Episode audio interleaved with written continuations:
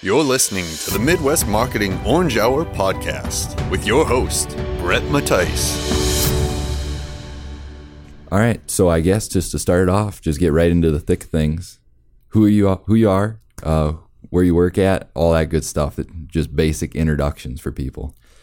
Sounds good to me. I am Corey Brown, and I own and operate Corey's Point S Tire and Auto Service, and also Tri-State Tire on Campbell Street.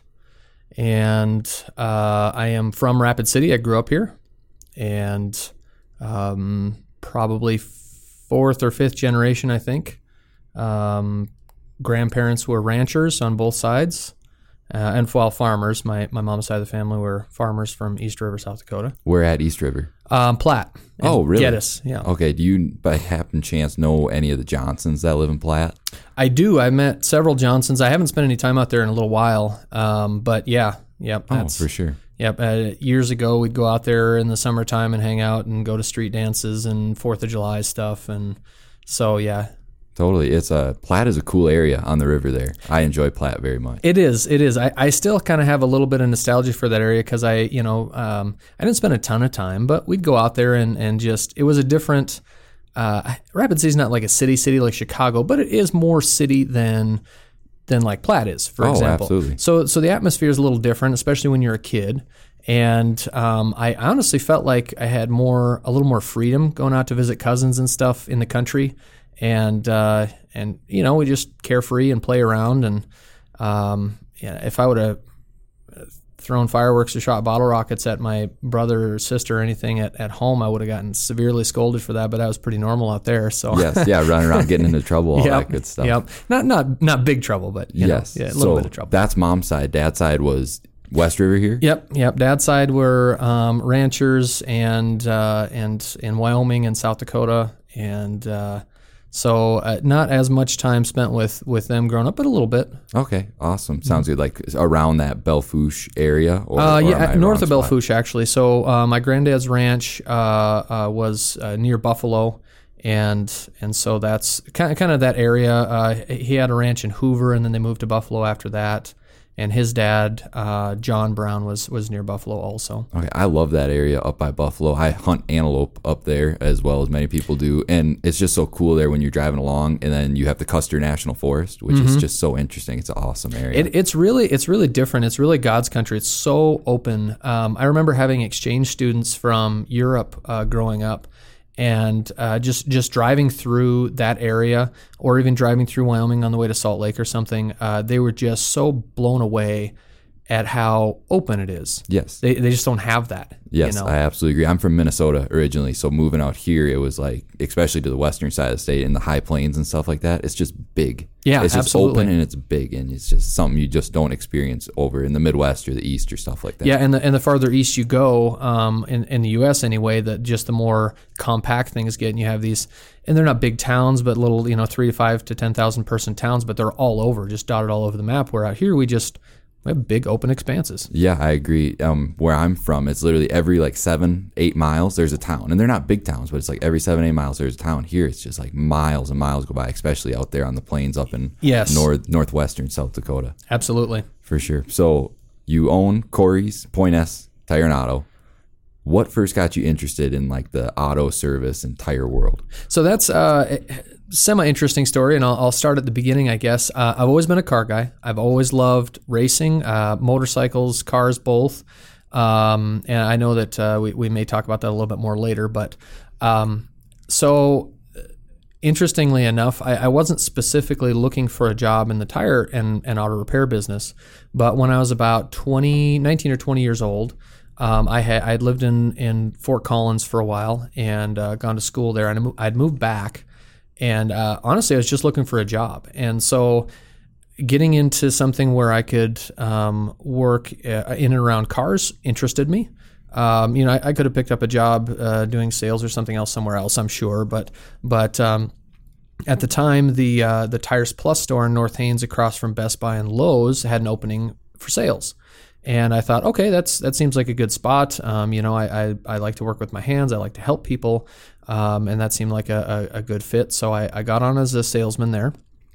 and learned how to use the tire machines, learned how to do light mechanical repair. Eventually, I got ASE certified as a mechanic. That wasn't my job, but I did get certified as a mechanic. And after a while, after probably, it wasn't quite a year, the manager at the time wanted to move back to Minnesota. Had family issues, whatever. And so the district manager came to me, and I had just turned 21, and said, "Would you like to run this store?" And it was a little scary. I was the youngest person in the shop. I mean, that's all the mechanics, for a 21-year-old, that's a big jump. It was a huge jump, and it wasn't like salesman to assistant manager or assistant manager to manager. It was right from salesperson to manager. I actually leapfrogged somebody, which he wasn't super happy about. But I had a great work ethic, and I understood how to be good with customers, and I was pretty good with the staff. So I took the job.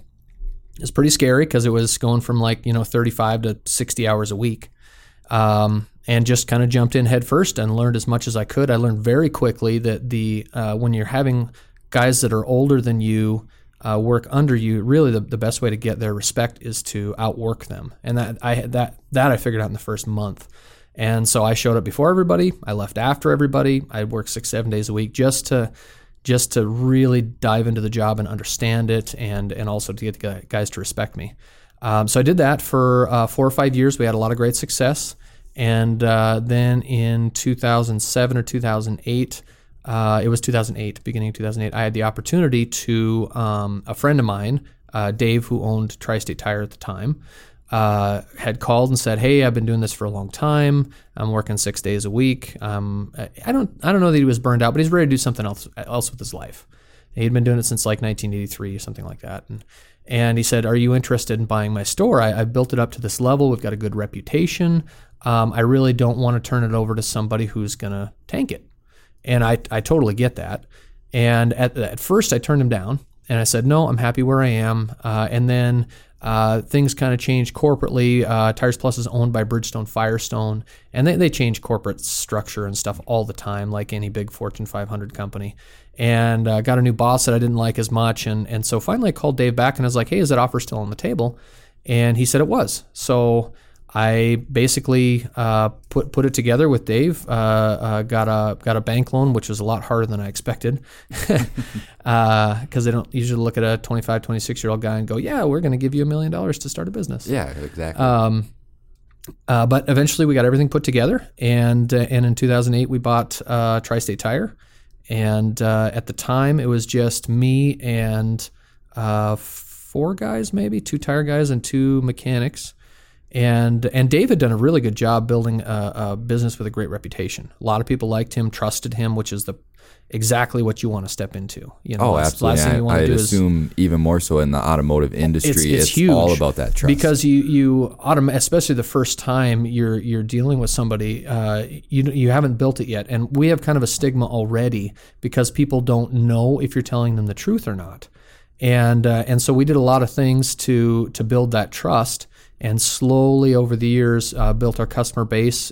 From that first year, we probably saw, 2,000, 2,500 cars over the course of the year, and slowly grew the business. And now we're up to a staff of 30 plus, and we're seeing 15,000, 20,000 cars a year. And it was a slow road because you really do have to build trust. You have to show people that you're not there to screw them. You would prefer to see them again and again and again rather than one time. And it's a slower process, but it's been pretty rewarding. No, yeah, it's a great success story going from small to now, like you said, you got 30 plus employees and are seeing 3 times, 4 times as many cars as you were when you started out in 2008.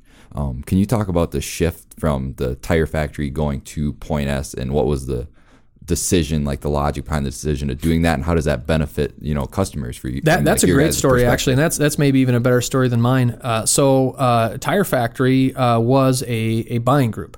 So the reason we jumped on with them is because even though we run a pretty good, healthy business in South Dakota, if, from a manufacturer standpoint, from a Michelin or a Goodyear, we're a small fry. And so they look at our 10,000-ish, whatever tires we're moving year and say, who cares?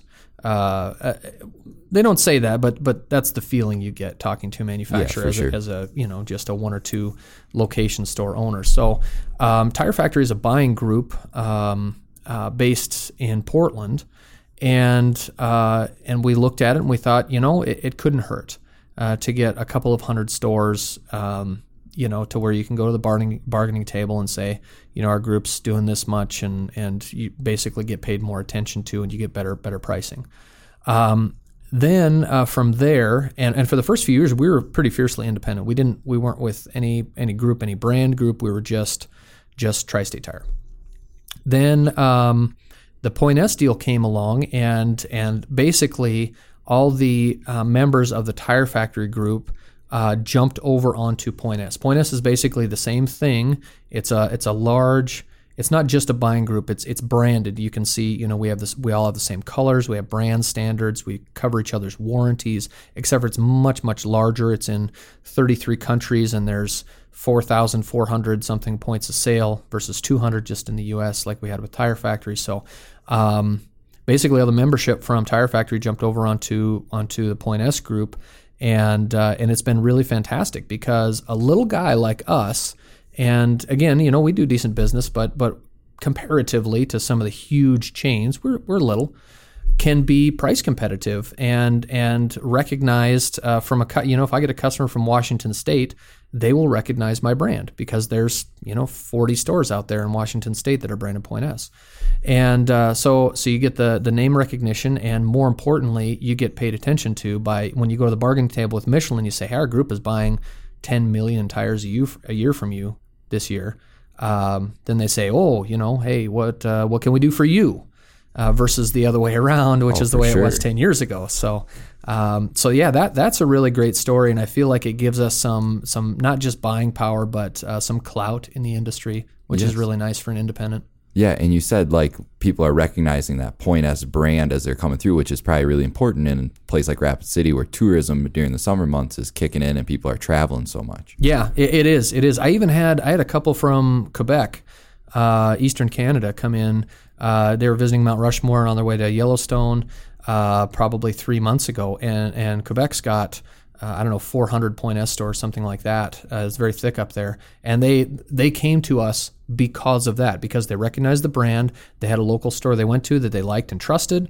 And so they said, hey, there's a Point S store. We can go there. So I'm not sure that I would have gotten a chance to meet them otherwise. They may have just gone to a chain store or something. Yeah, and I'm sure you probably get that a lot where you don't even get to meet those people. As they come in, they look at you, they're Point S. Oh, great. And they come in, get what they need, and good to go. Yep. For sure. It's how has, like you were saying, you've been in it since, owner of something since 2008. How has it changed? Have you seen a shift in the industry, or is it pretty constant where you guys are at? So that's an interesting question. There's a yes and a no to that. Everything is changing constantly. 2020 will be different than 2019. There will be changes in our business as well as everybody else's. Even if it's slow, it happens. I will give you an example of one of the bigger changes in our business. Now, we're not one of these boom and bust industries like construction or there's a dozen others like that too, where they can have just a stellar year and then a garbage year and then or stellar month and then a garbage month. We're very steady. We see more cars in the fall, obviously, when people start sliding into curbs and realize they need tires. But other than that, we're not huge boom and bust. What our changes in our industry, one example that comes to top of mind is tire sizing. So when I started in the business in 2001 or 2, whatever year that was, there were about less than 90 sizes of tire that would fit all passenger and light truck vehicles on the road. So what that means is if you want to have, say you want to offer your customer a cheap option, we'll call them value tires, I guess, a mid-tier, a name brand but not a high-end name brand, and a premium like a Michelin or a Goodyear. That means you have to have 12 tires in every size. So if you have 90 sizes, you can do the math. That's 1,000-ish tires that you need to carry. So, and that would cover anything your customer could possibly need walking in the door. for at least for passenger and light truck. Now, in 2019, there are 483, 489 something sizes. Really? Yes. Wow. And every year the manufacturers are coming out with larger rim diameters, wider, narrower. So it really changed the way our industry is. And I actually feel fortunate I got in when I did, because if you were going to start fresh right now, the inventory alone is a nightmare. Because again, you go back to offering your customer several options in each size. You've got to have thousands and thousands of tires in stock, and you know, average $100 to $150 per tire price, you know, from cheap to expensive. If that's what you're going to average it, you're talking hundreds of thousands of dollars worth of inventory, if not into the low millions. So that's tough. Oh, very much so.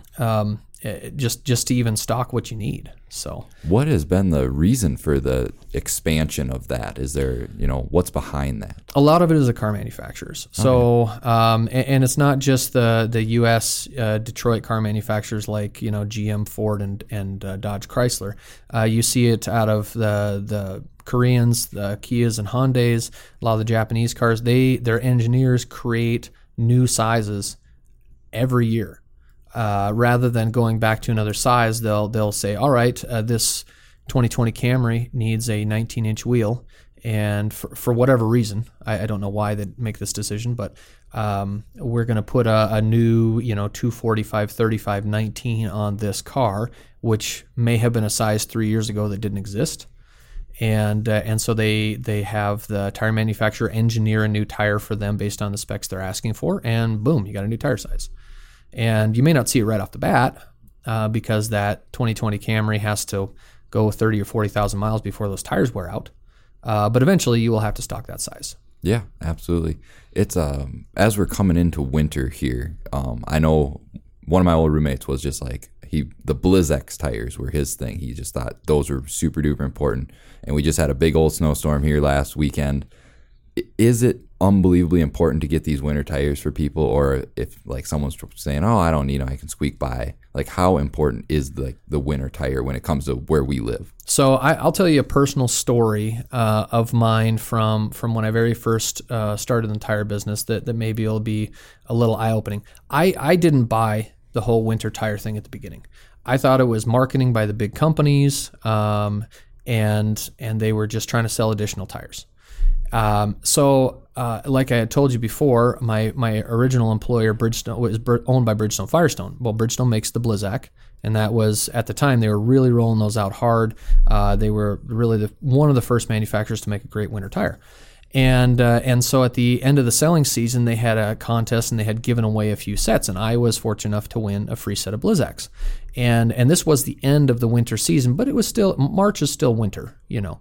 And so I put a set of Blizzaks on our Dodge Neon. And there's a whole other part to this story, but long story short, they were incredible. I could not believe how much better the traction was than my all-season tires, and I was sold. And now I'm like, not spoiled, ruined, I guess, because I have to have a set of winter tires on my car now because they're just so much better than all-season. Aside from that, there is a new market segment that is growing quite a bit, and that's all-weather. So this is a pretty common misnomer. A lot of everyone runs all-season tires. All-season tires basically, all-season and all-weather, first off, are not the same thing. All-season is more of a summer tire that is you can get away with running in the winter. An all-weather tire is more of a winter-geared tire that is stout enough to handle the heat in the summer. So that all-weather, which tend to be quite a bit better in the bad weather, like last weekend, for example, is a much growing market segment. So I've seen people going to that. I still run winters and summers because the traction on the winters is amazing, and you just can't. If you've never run them, do yourself a favor and put some on because they're fantastic. Something good like a Blizzak. The best are actually Nokians. They're made in Finland. They make an incredible winter tire. But yeah, if you haven't tried them, you should because they're fantastic. Yeah, well, I think a big barrier to entry for people is like, oh, tires are expensive. That's true. However, if you crash into somebody because you can't stop sliding around, that's more expensive. So. Yeah, exactly. For example, a decent set of winter tires on a passenger car, $500 or $600. I mean, that's like your deductible for a wreck, you know, or it might be higher than that actually. Yeah. Not to mention everything else you have to go through in that. So. Yeah, exactly. So it's worth it just to get it, especially if you live in a real snowy, icy place like we do. Yeah. Well, and if you want to math it out, if you're not running your summers all winter and you're not running your winters all summer, you should get about twice the life out of both of them. Yeah, true. So, I mean, just dollars per mile wise, it doesn't actually cost you any money. It's just more upfront, you know? Yes, absolutely. It's all right. So I'm going to paint a scenario here for you, and then you'll have to tell me how you would handle it at Corey's Point S. Someone comes in, say it's me, because this would be me in this situation where I go, I come in, I know kind of a little about cars, but not nearly enough. I go, something is rattling up here in my front right tire area.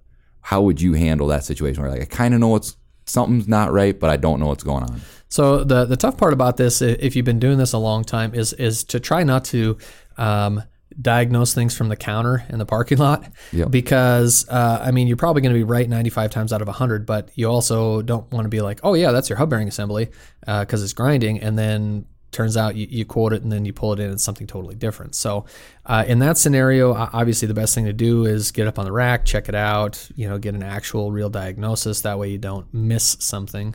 And you know, get you an idea what you're going to be looking at. Okay, for sure. Would you say you deal with more people in that realm of things where they, you know, come in and it's like really relying on you, or do you deal with more people who are coming in and they're like, this is what's wrong, but I can't fix it myself? We get some of both, actually. We'll get guys, actually, and ladies too, that can fix their own car, but really don't want to be out in their unheated garage doing a set of brakes or a tie rod end. So we get that style of customer. We get the ones that can do it themselves, but maybe are concerned with a warranty, and so they say, all right, you can put on these front end parts because if I travel to Georgia and it breaks down, I don't want to have to do it again myself. And then we get a lot of people, maybe half or better, that really don't know and are just relying on our good mechanic to check it out and make sure that they're getting the right thing fixed. For sure. So it's a mix. Okay, yeah. I guess that would make sense. So you kind of get a little bit of both. Mm-hmm. All right. I kind of put together a little list of rapid-fire questions. So you can take as long as you want on the questions or just answer them in one word, whatever is best for you. Fair enough. All right, first one. Most difficult vehicle, like make a vehicle to work on. That's a tough one. I feel like it's broad. That is. So I'm going to say my gut says BMW or Volvo, mainly because there aren't a ton of them around. So your technicians aren't used to working on those. Oh, okay. That makes sense. Yeah. You know. Plus, especially the Germans like to do things differently. You know, the Japanese and American cars are similar in a lot of ways, and the Germans just like to do, you know, water pumps differently and alternators differently, and they're hidden in different spots in the engine compartment. And so, yeah, that's if I thought about it for a while, I'd probably come up with a couple different other options. Yeah. But yeah, why do the Germans like to, if like, unless that's too broad of a question too, but what's the reasoning behind switching it around? Just to be different, or does it benefit them in any way, shape, or form? I can promise you they're not doing it to be different. Whoever's engineering that probably engineered it from what they would consider scratch, and they just, for whatever reason, felt like that was the best way to do it. Okay, for sure. It's all right. Next one. Repair or service that you guys make most on a daily basis. The thing that we do and see most? Yes. Brakes. Yeah. I followed closely by alignment. Okay. Mm-hmm. All right. You personally, your favorite vehicle to work on, if you had to, like, if someone drove into the shop, you'd be like, I want to work on that because it's a cool vehicle. Okay. I guess that's a kind of a two-parter because I've owned a lot of Toyota pickups and like Tacomas and 4Runners and stuff. So for me personally, those are the easiest to work on because I've done a lot of getting my hands dirty on those. Coolest to work on? I mean, I would love to dig into something exotic like a Ferrari or Lamborghini, or just to see what makes it tick. Yeah. We've done tires on some of those exotic cars, but have never done any like auto repair on them. So. Okay. So you would have the confidence to be like, I've never worked on this before, but I'd love to dig it apart and I'd be able to put it back together. I'd try it. Yeah. Yeah. Yeah, mm-hmm. That's, to me personally, that's baffling because I'd be like, no way am I touching that thing because I'd know that I'd mess it up some way or another. All right. this could be a tough one too here. A lot of talk with when people are like, oh, should I bring my vehicle to a dealership or should I bring it to someone like you guys to get, you know, with OEM parts and all that stuff. Mm-hmm, so mm-hmm. Why would you like make your pitch against going to the dealership and sure. Going to you guys? And I wouldn't want to talk people out if they have a good relationship and a trusting relationship with a specific car dealer. I wouldn't want to talk them out of that because that's a pretty important key factor. Yes, of course. I will say the advantages to coming to a store like ours are, one, we have a very professional ASE certified staff. I've got 2 ASE master mechanics on staff, which most dealerships don't even have one. They will get fully certified, say in GM or in Nissan or whatever, what their, you know, that specific car, but they're not broader certified like ASE is all makes and models. The first thing I would say is that our labor rate is a bit cheaper. So most dealerships you're dealing with, I would say $135-ish an hour in the Rapid City market anyway, in the Black Hills market, where we're around $100 an hour. So it saves you a little bit of money. The warranty might be a little better with us because we're, regardless of what town you're in, even if it's a town of 3,000 people that maybe doesn't have, say, a Nissan dealer, for example, when we put on a set of brake pads and rotors, it's got a 3 or 36,000 mile warranty, and if they fail before that in some random town, it's 100% covered. And dealerships will cover that, of course, but only in their network. So that would be, I guess, some key points that I would bring up. Labor rate being a little bit less money, and what I would say is slightly better warranty. Yeah, I would say your network thing is huge too, because I mean, I don't know what it is, but my family's vehicles seem to break down a lot. And we've never broken down in like a convenient spot where it's like, oh, never. We're in this giant city. This is good. We'll just grab a hotel. It's like we're always in the middle of nowhere, it seems. Mm-hmm. So that's probably a big ticket. Well, in our warranty, you don't have to be in a Point S store either. Really? Yep. Any certified shop, we will send them a credit card number and cover it. Okay. That's awesome for mm-hmm. sure. All right. Well, we'll take a little breather here. And when we come back, we'll switch it around from tires and talk about some other stuff. Cool. That sounds great.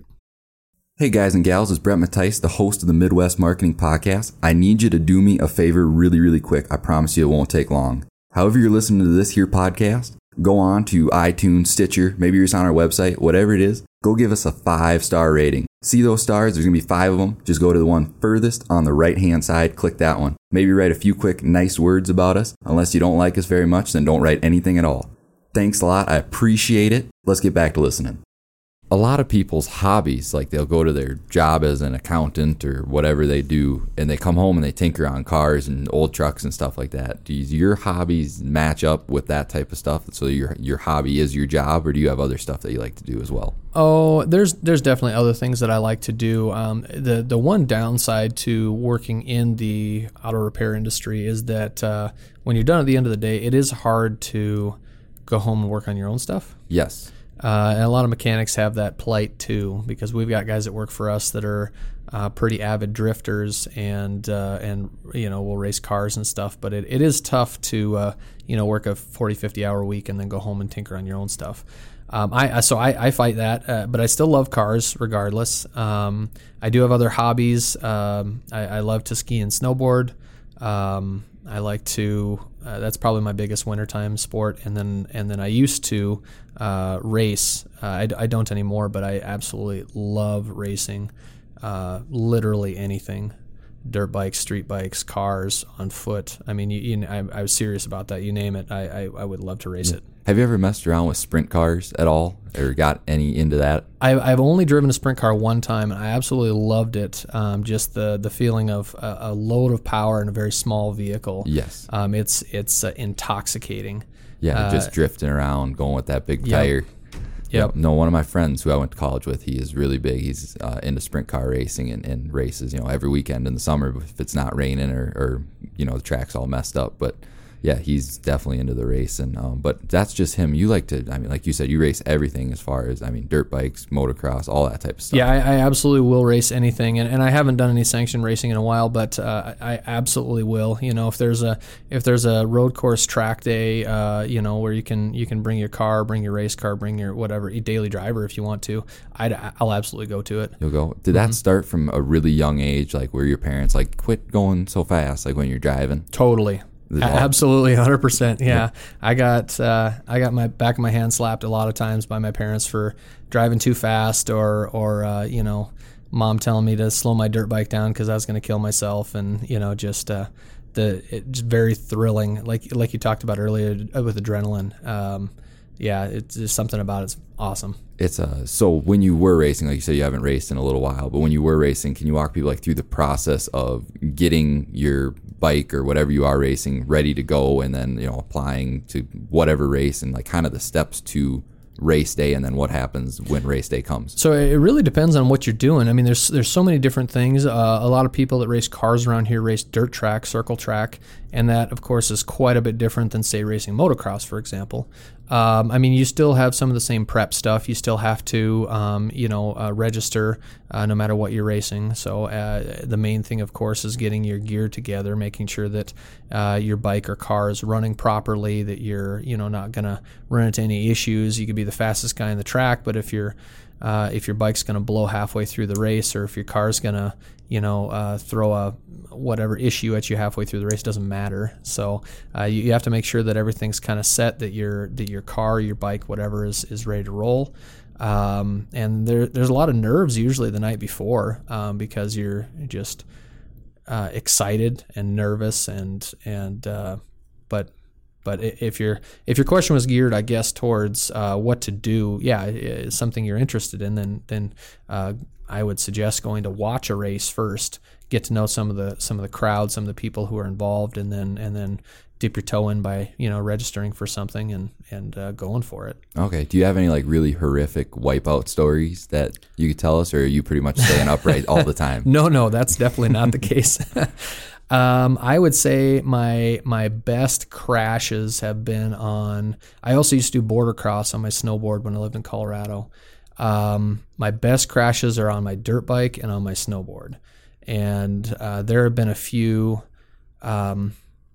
I remember coming up over it's probably a triple one time, and nailing it. I had been doubling the jump of the triple, you know, like several laps, and then I decided to gun it and try to hit the triple, and I knew about just after leaving the jump that it was going to come up short. Is that like the feeling you get all the time, is like as soon as you go, it's like, I'm not going to make it? Yeah. That's a pretty crappy sinking feeling in your stomach where you're like, oh crap. I probably said a much worse word in my head, but you know, just knowing that you're going to come up short and trying to do anything you can to make it hurt as little as possible.